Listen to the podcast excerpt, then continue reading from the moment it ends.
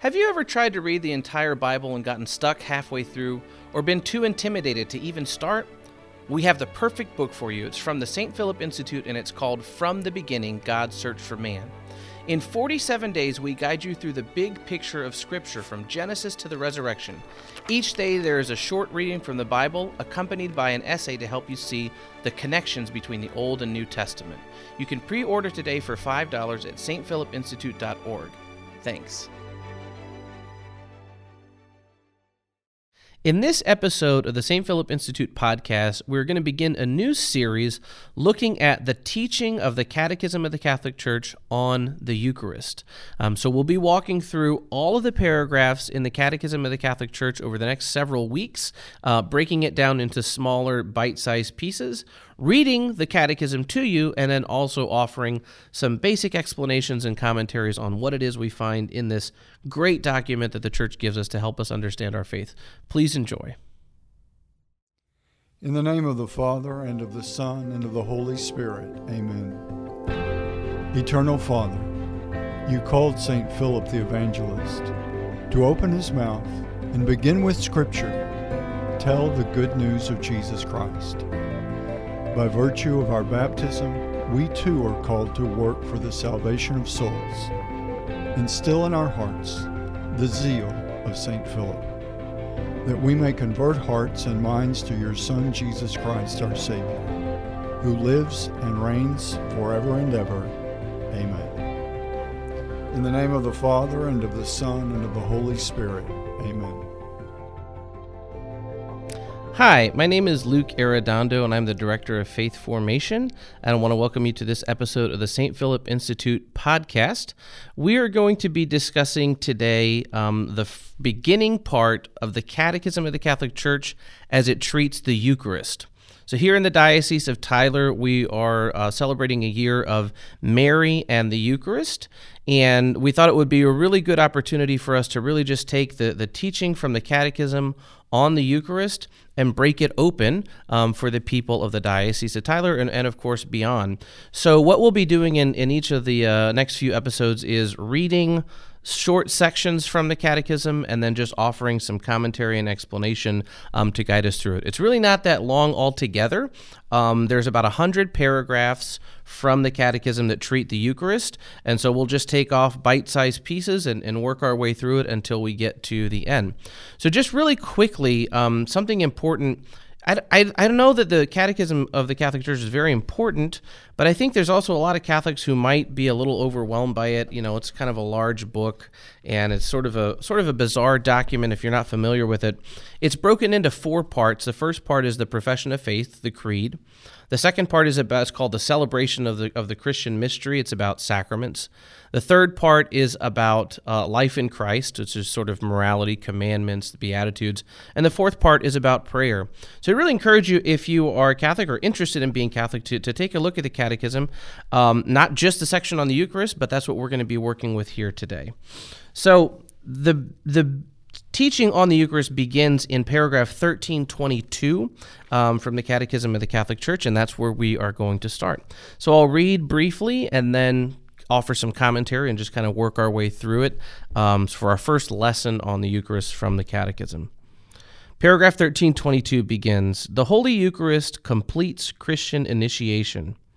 Those who have been raised to the dignity of the royal priesthood by baptism and configured more deeply to Christ by confirmation, participate with the whole community in the Lord's own sacrifice by means of the Eucharist.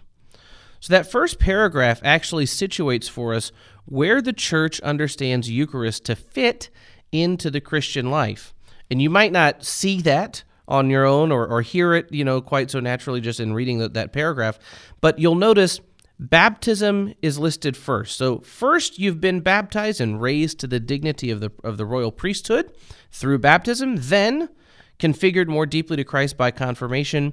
Now you are called to participate in the Lord's own sacrifice by means of the Eucharist. For a lot of Catholics, almost everywhere, um, in the United States at least, there's 13 dioceses where this is an exception.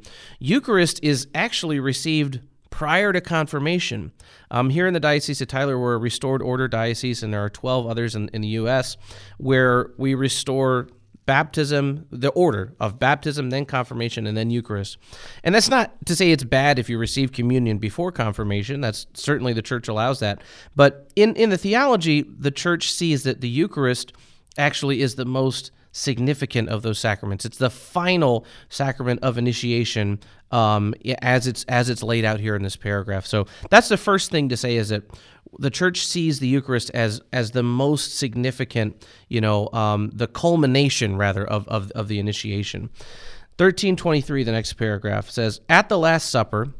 On the night he was betrayed, our Savior instituted the Eucharistic sacrifice of his body and blood. This he did in order to perpetuate the sacrifice of the cross throughout the ages until he should come again, and so to entrust to his beloved spouse, the Church, a memorial of his death and resurrection, a sacrament of love, a sign of unity, a bond of charity, a paschal banquet in which Christ is consumed, the mind is filled with grace, and a pledge of future glory is given. There's a really condensed paragraph that has a lot of information in it. And actually, that entire paragraph is taken from the Second Vatican Council, uh, the document Sacrosanctum Concilium, the document, the Sacred Constitution on the liturgy. Um, one of the great things about the Catechism is that it shows you where its sources are, are cited from, and what you see is Scripture and the Second Vatican Council are the two most frequently cited texts. And in this paragraph, you see so many different ways of describing the Eucharist uh, a sacrament of love, a sign of unity, a bond of charity, a paschal banquet.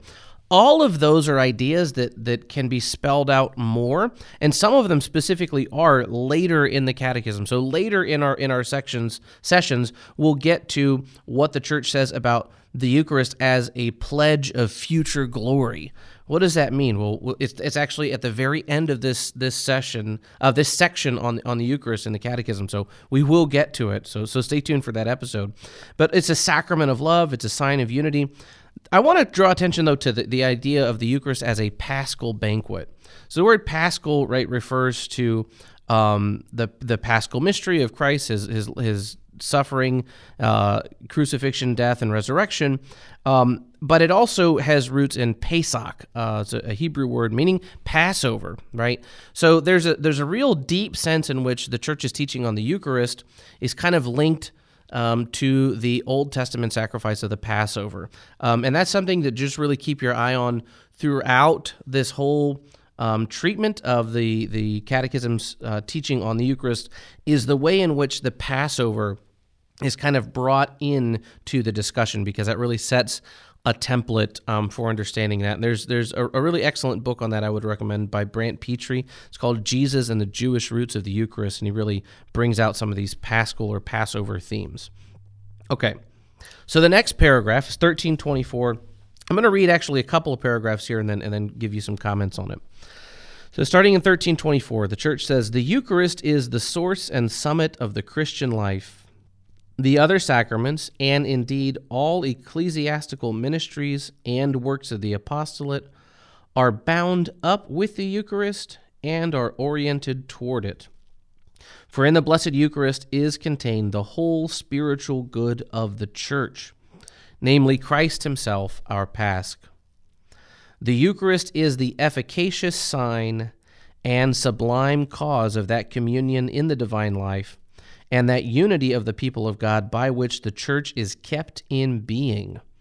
It is the culmination both of God's saving of God's action sanctifying the world in Christ and of the worship men offer to Christ and through him to the Father in the Holy Spirit. This first line here in 1324, the source and summit of the Christian life is a paradox, right? It's the this means the Eucharist is where everything comes from. Like if we don't have the Eucharist, we don't have what we need to live the Christian life, but it's at the same time it's the summit. It's the high point and it's the low point. It's where you start and it's where you end. Um, it's sort of like when when parents say that they you know they walked uphill to school both directions or something like that. Like it doesn't it doesn't make sense in a, in a geographical sort of way, but in in a mystical and theological sort of way, the Eucharist lays the foundation for us and helps us to reach the summit and is in fact the summit of Christian life. And everything else about the church is oriented toward the Eucharist. And that's really actually a good sort of uh, way to discern for you if, if you're you know involved in some sort of Catholic work, some sort of Catholic apostolate, um, and and you know you're not sure if you can trust it. What's its relationship to the Eucharist? If it's not oriented toward the Eucharist, then that might be something to to, to really discern. Um, the the next paragraph, thirteen twenty five, the Eucharist as an efficacious sign. That is very basic sacramental theology, sacramental theological language. And what that means is there are signs that point towards something, but the sacraments are not merely signs that point us towards something. They are efficacious signs. It means they make present what they point to or what they signify right so if you're driving on the highway and you see you know a sign that says new orleans 200 miles uh, that means that in that direction is new orleans you know 200 miles you're not there yet when you see the sign, uh, it, but it, it is pointing you towards something. The Eucharist and other sacraments are not symbols or signs only. They are efficacious. It means they make present what they signify. So, baptism, for instance, the water cleanses and it has a natural sort of image of cleansing, cleaning, purifying but it's not just an image of it. It's not just a symbol of it. It actually makes it happen. And the Eucharist is then the efficacious sign that actually brings about communion in the divine life. It also brings about the unity of the people of God. This notion of the Eucharist as a sign of unity is actually one of the things that's really important for us to understand, especially when we talk about ecumenical uh, movements right? The church wants to welcome other people, wants to be um, in dialogue with people of other faiths, especially other Christian sects who are close to us in certain ways, have certain, you know, f- fundamental beliefs in common.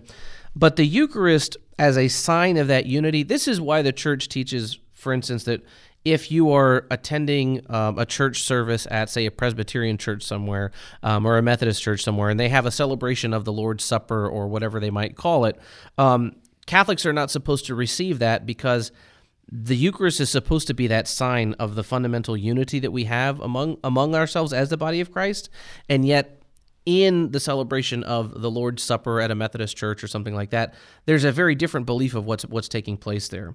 The Eucharist is the efficacious sign of the unity of the people of God, and I love this. It's the culmination of God's action sanctifying the world, and of the worship that men offer. See, Christ's action in the world sort of reaches its peak both in the Eucharist and at the cross, right? And those two are linked together very closely. But the Eucharist also is the culmination of the worship that we offer um, to the Father in the Holy Spirit. And see that Trinitarian, the, the worship we offer to Christ through the Father in the Holy Spirit. All right, move on here to the next couple of paragraphs, 13, 26, and 27. Finally, by the Eucharistic celebration, we already unite ourselves with the heavenly liturgy and anticipate eternal life when God will be all in all. In brief, the Eucharist is the summary, the sum and summary of our faith. Our way of thinking is attuned to the Eucharist, and the Eucharist in turn confirms our way of thinking. The Eucharist unites the heavenly liturgy with our we unite ourselves with the heavenly liturgy through the Eucharist. That's a really really big deal. Um, if you've never read Scott Hahn's book, The Lamb's Supper, it shows us some, some of how the imagery in the book of Revelation kind of shows a, a heavenly liturgy that that that is a, a heavenly Eucharistic celebration in, in a way. Um, and this is what the Catechism is talking about here. In the Eucharist, we're already participating in the life of heaven. Right? And this is something that, you know, we should know. This is one of the reasons why, you know, you should be quiet in, in church and be respectful. Um, why we, you know, use uh, holy water to, to bless ourselves as we go in. Why the why the church is you know, hopefully is constructed in a way that sort of makes sense of what's happening at that Eucharistic altar. That it is the unity of heaven and earth that is taking place through this through the Eucharist, and um, it anticipates what eternal life will be like. In Eucharistic prayer one, we actually have um, a line about this that uh, we pray that, that that the the offering on our altar will be taken to heaven by by by the angel, right? And that is hinting, you know, or maybe I mean hinting, telling us directly in in that prayer that that's what we're doing. We are in one place at mass in the church, but we're also already in heaven, which is really really significant. And one of the things that um, when i first read about that I, I said why is you know why did nobody tell me? It is it's in the catechism but you know not everybody reads the catechism so i can understand um, why maybe that's a, a, new thing. And if it is for you really reflect on that the next time that you're at mass and the, the fact that we're in we're in heaven eh, while we're on earth at the same time. All right. So that is the first section of the treatment of the Eucharist in the Catechism. As I said, there's about 100 paragraphs. Um, some of the, the way the text is divided is broken up differently. Um, and this is actually a, a, little bit shorter episode than what we've previously done on, on the Institute podcast. But we wanted to take a real good opportunity to look at very closely what the what the catechism says about the Eucharist and just walk through it with you and offer you some helpful suggestions for for understanding it. So I hope you've enjoyed this first episode, and please stay with us for more um, as we continue to explore the teaching of the Catechism of the Catholic Church on the Eucharist in this year of Mary and the Eucharist. Thank you very much.